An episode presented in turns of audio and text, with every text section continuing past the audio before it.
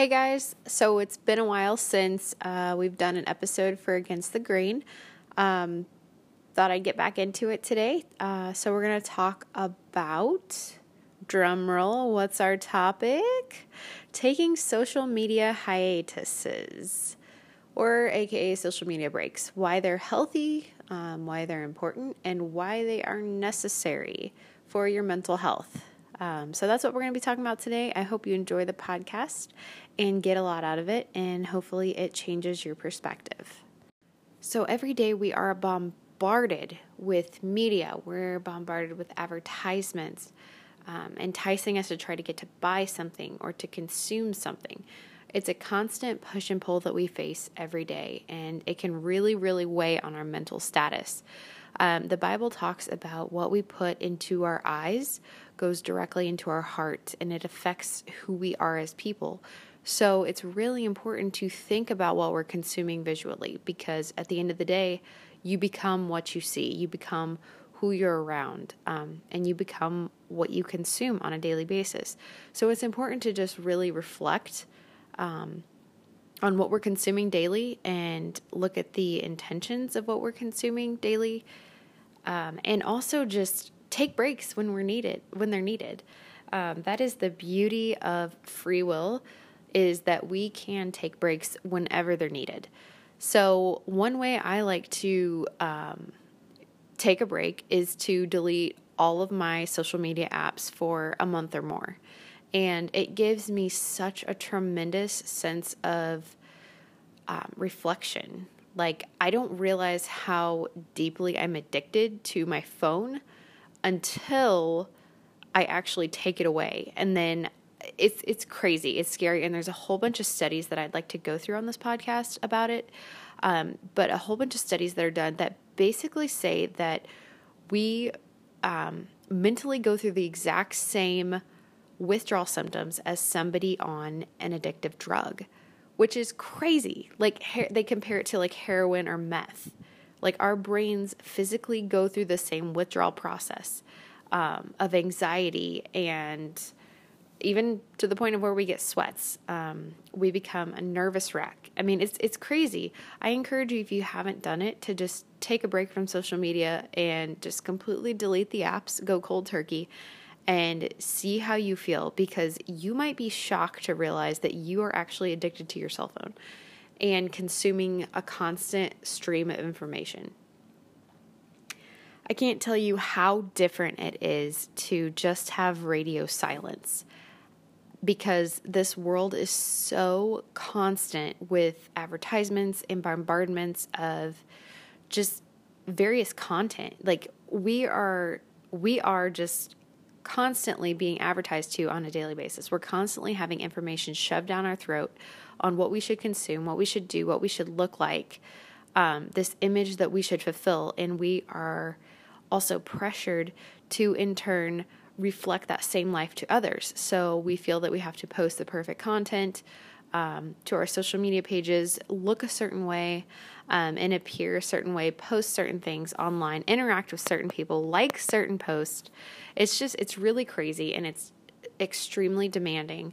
And if we're not careful, it can definitely become an idol in our lives which is exactly what god warns against having is idols. I know that social media for me um, is something i struggle with as well as tv um, i struggle terribly with um, consuming tv mindlessly just watching shows and um, not actually thinking and processing what i'm watching. I just sometimes mindlessly binge watch episodes um, of even you know Fox News and stuff like that, and I I get in this this one framed mindset where I only see one side of the story, um, and I'm just constantly um, sometimes angry if I continuously watch certain things over and over and over again, and I that's all I'm doing is consuming mindless information. And sometimes I mean, if the content itself is angry, you will in turn be angry.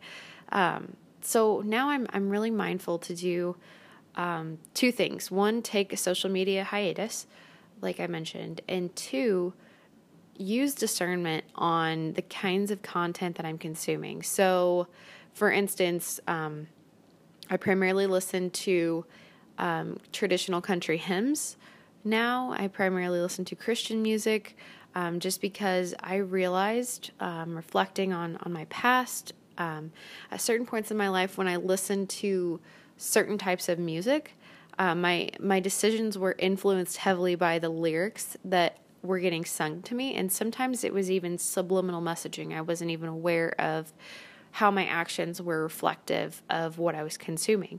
Um, I binge watched a lot of reality TV back in the day um, when I went through a rough spell, and I think reality TV and um, really raunchy lyrics um, in the music that I was consuming, also just all compiled into having a really distorted view of the world and, and my part in it. So it was just, it was really, um, anyways, the second thing that I do to um, kind of streamline that is to make sure that I am questioning the content that I'm consuming and asking, is this going to benefit my faith journey? Is this going to benefit my walk with God?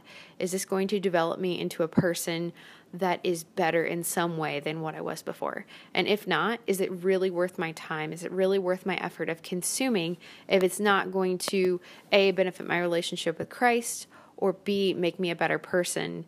Um, and more like Jesus. So I try to ask myself that in every way, shape, or form. So some things that I did outside um, when I had social media were to unfollow all content that was not I felt was not pleasing to God. So um, a lot of fitness accounts these days, if you're in the fitness industry at all, if you follow some of these fitness accounts on Instagram, um, you'll realize that it's a very superficial conceited, um, self absorbed world. A lot of people are, and they're very, very obsessed with the superficial look of their bodies. So they post a lot of things that are pretty raunchy, to be honest. I mean, 10 years ago, I couldn't even imagine someone posting a picture of them in thong underwear and a bra, literally lingerie that you would wear only for your husband 10 years ago people are posting to Instagram accounts and it's quotation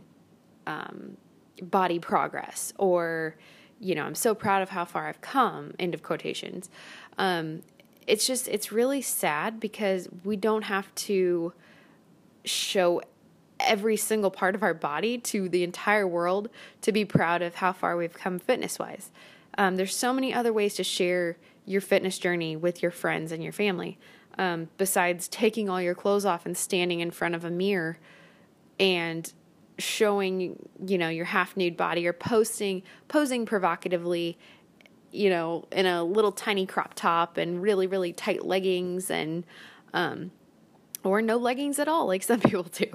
Um, you know there's there's just so many better ways to go about that. So anyways with that point i made sure to unfollow all of those accounts that were um, bringing up pictures on my account that I felt were not modest. Um, pictures that gave me self insecurities. Anybody that gave me a self insecurity, um, I unfollowed. Um, anybody that gave me a negative feeling, I unfollowed. And it might sound a little, I don't know if it's necessarily judgmental, um, but you know, anybody that gives you negative feeling, don't be such a snowflake. That's probably what you're thinking. But um, really it's just not worth your time and it's not worth your energy because the things that you see online can really emotionally drain you.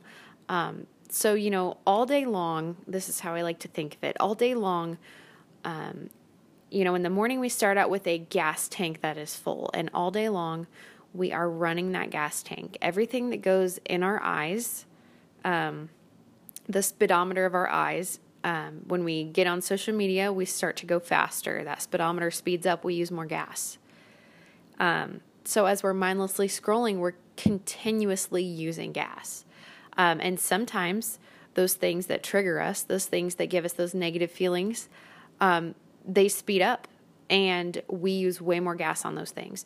So, what happens is at the end of the day, when you come home to your family or you hang out with your friends, you have nothing left in your tank sometimes because you've spent all your emotional energy mindlessly scrolling social media or giving it to someone that literally does not even know that you're sitting behind that screen looking at them.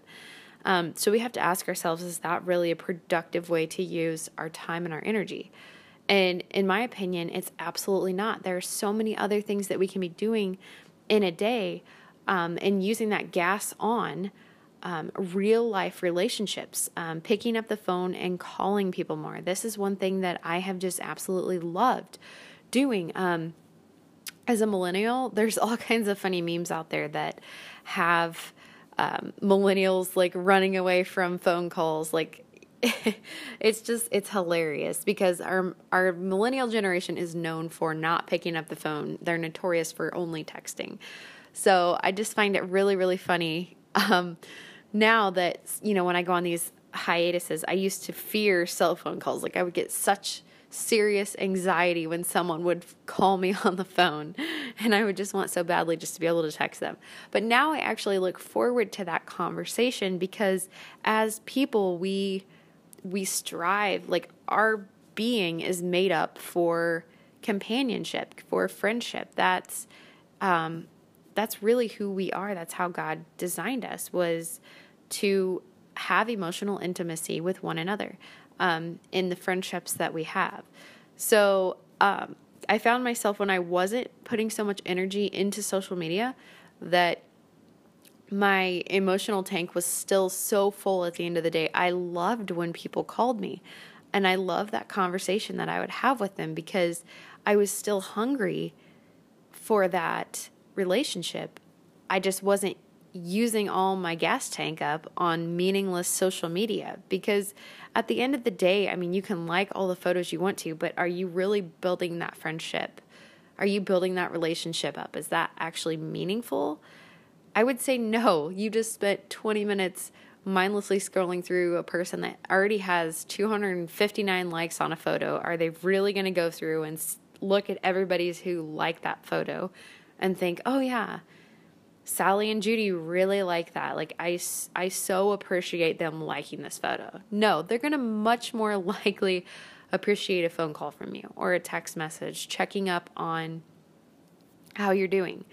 So I've learned that in that, um, I have a lot more energy to put into relationships with people. Um, I have a lot more energy to and desire also to hang out with people more rather than just see them on social media and just see what they're doing, it also contributes to a lot more meaningful conversation because you ask different questions when you don't see people all the time. When you don't see them on social media, you know, you you ask broader questions like, you know, what's been going on with so and so? I haven't seen them in a long time. What's, you know, what are your hobbies now? What are you doing? Like are you, you know, are you still working that job? How do you feel about that? Like you you find yourself asking more questions because you don't have that omniscient view of into someone's life. So you're genuinely more concerned um, and more questioning about what's going on in their life. So yeah, I just I think back to a time before social media was really a big thing, and it was a blessing to be alive back then. It really was. So um, I love to take social media hiatuses and just spend time clearing my mind. Um, I'll write down all the goals that I have that um, I feel haven't been completed because I've been distracted. Um, for me, you know, I'm, I'm, currently working on grad school, working on graduation, and then there's some other um, stuff that I'm working on um, for side businesses that I'd like to get going next year.